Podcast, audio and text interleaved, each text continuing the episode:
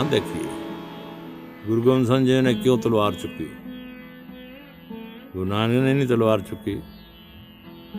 ਇਹ ਗੁਰੂ ਸਾਹਿਬ ਜੋ ਗੁਰ ਕਿਆ ਸੋ ਕਾਰ ਕਮਾਓ ਗੁਰੂ ਕੀ ਕਰਨੀ ਕਾਹੇ ਤਾਵੋ ਗੁਰੂ ਸਾਹਿਬ ਵੱਲ ਕਿਉਂ ਦੇਖ ਰਿਹਾ ਸੀ?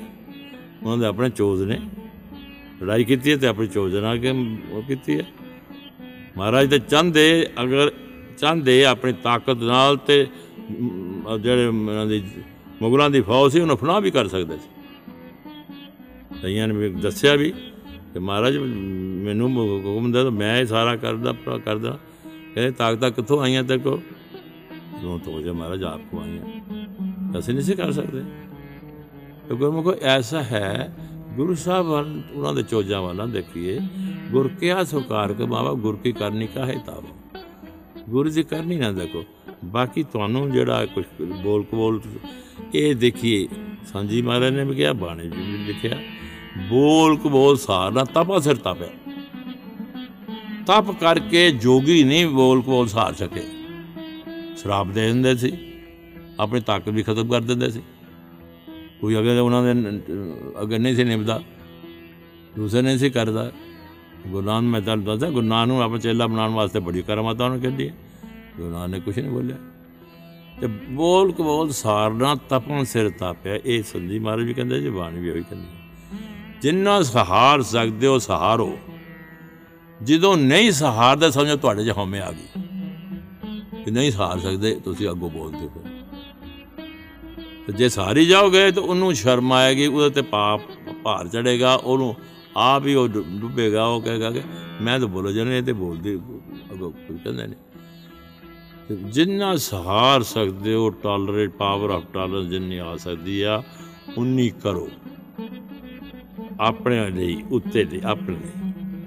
ਦੂਸਰੇ ਬਾਕੀ ਹੈ ਕਿ ਫਰਜ਼ ਕੋ ਕੋਈ ਕੌਮ ਦੀ ਜ਼ੁਲਮ ਕਰ ਰਿਹਾ ਕਿਸੇ ਤੇ ਜ਼ੁਲਮ ਕਰ ਰਿਹਾ ਸਿੱਖਾਂ ਨਾਲ ਲੜਾਈਆਂ ਲੜੀਆਂ ਨੇ ਉਹ ਧਰਮ ਯੋਧਿਆ। ਦੂਸਰੇ ਨੂੰ ਬਚਾਉਣ ਵਾਸਤੇ ਲੜੀਆਂ ਨੇ। ਉਹਨਾਂ ਨੇ ਕਿ ਕਦੇ ਹੁਣ ਧੰਨ ਗੁਰੂ ਅਹ, ਹਰਗੋਬਿੰਦ ਜੀ ਮਹਾਰਾਜ ਕਹਿੰਦੇ ਖਾਨ ਲੜਨ ਆਇਆ ਸੀ ਨਾ। ਤੇ ਮਹਾਰਾਜ ਨੇ ਉਸਨੇ ਕਿਹਾ ਪੈਂਦੇ ਸਾਂ ਤੇ ਤੇਨਾ ਸਾਨੂੰ ਕੋਈ ਗੁੱਸਾ ਗਿੱਲਾ ਨਹੀਂ। ਤੇਰਾ ਗੁੱਸਾ ਗਿੱਲਾ ਤੂੰ ਪਹਿਲੇ ਆਪਣਾ ਬਾਹਰ ਕਰ। ਉਹ ਪਹਿਲੇ ਖਾਨ ਨੇ ਵਾਰ ਕੀਤਾ। ਮਹਾਰਾਜ ਸਾਰਿਆ, ਦੂਸਰਾ ਵਾਰ ਕੀਤਾ, ਸਾਰਿਆ। ਤੀਸਰਾ ਵਾਰ ਸਾਰ ਕੀਤਾ, ਸਾਰ ਕੇ ਤੇ ਫਿਰ ਮਹਾਰਾਜ ਨੇ ਕਿਹਾ, ਹੁਣ ਪੈਰ ਸੀਗਾ ਸਾਡਾ ਭਾਰੀ ਹੈ। ਉਹਨਾਂ ਨੇ ਵਾਰ ਕੀਤਾ। ਪੈਰ ਸੀਗਾ ਜ਼ਖਮੀ ਹੋ ਗਿਆ। ਮਹਾਰਾਜ ਕਮਾਲ ਦੀ ਗੱਲ ਆ। ਮਹਾਰਾਜ ਘੋੜੇ ਤੋਂ ਉਤਰੇ ਪੈਂਦੇ ਖਾਂ ਨੂੰ ਆਪਣੀ ਝੋਲੀ ਚ ਲਿਆ ਔਰ ਆਪਣੀ ਢਾਲ ਨਾਲ ਜਿਹੜੇ ਸੂਰਜ ਦੀ ਪੈਰੇ ਸੀ ਨਾ, ਕਿਰਨਾਂ ਮੈਂ, ਪੈਂਦਾ ਖਾਨ ਦੇ ਮੂੰਹ ਤੇ, ਉਹਨੂੰ ਰੋਕਣ ਵਾਸਤੇ ਢਾਲ ਅੱਗੇ ਕੀਤੀ। ਇਹ ਨਾ ਪੈਣ ਤੇ ਪੈਂਦੇ ਸਾਨੂੰ ਕਹਿੰਦੇ ਨੇ, ਪੈਂਦੇ ਆ, ਪੈਂਦੇ ਖਾਂ ਪੜ ਕਲਮਾ।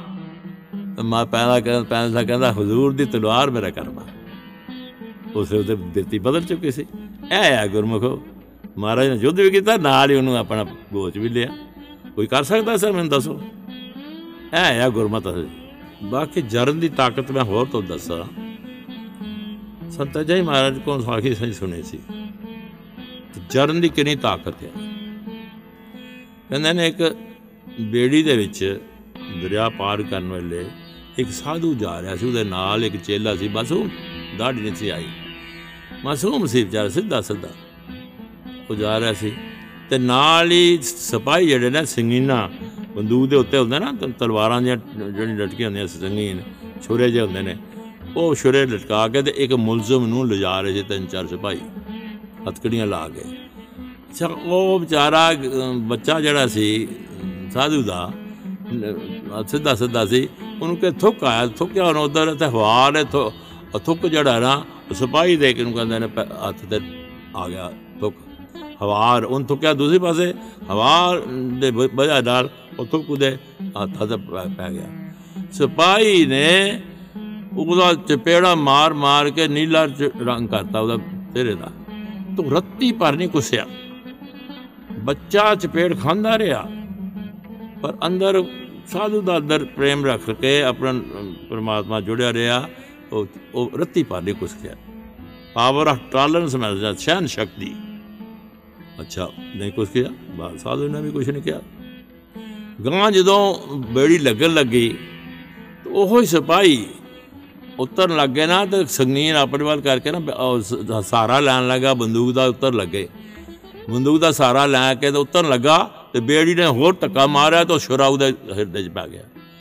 ਆਪਣਾ ਵੀ ਉਹਦਾ ਸ਼ੁਰਦਾ ਸੰਗੀਨ ਦਾ ਸਾਰਾ ਨੇ ਜਦੋਂ ਬੇੜੀ ਨੇ ਮਾਰਿਆ ਤੇ ਉਹ- ਉਹ- ਉਹ ਉਹ ਛੁਰਾ ਜਿਹੜਾ ਨਾ, ਉਹ ਹਿਰਦੇ 'ਚ ਡ- ਪੈ ਗਿਆ।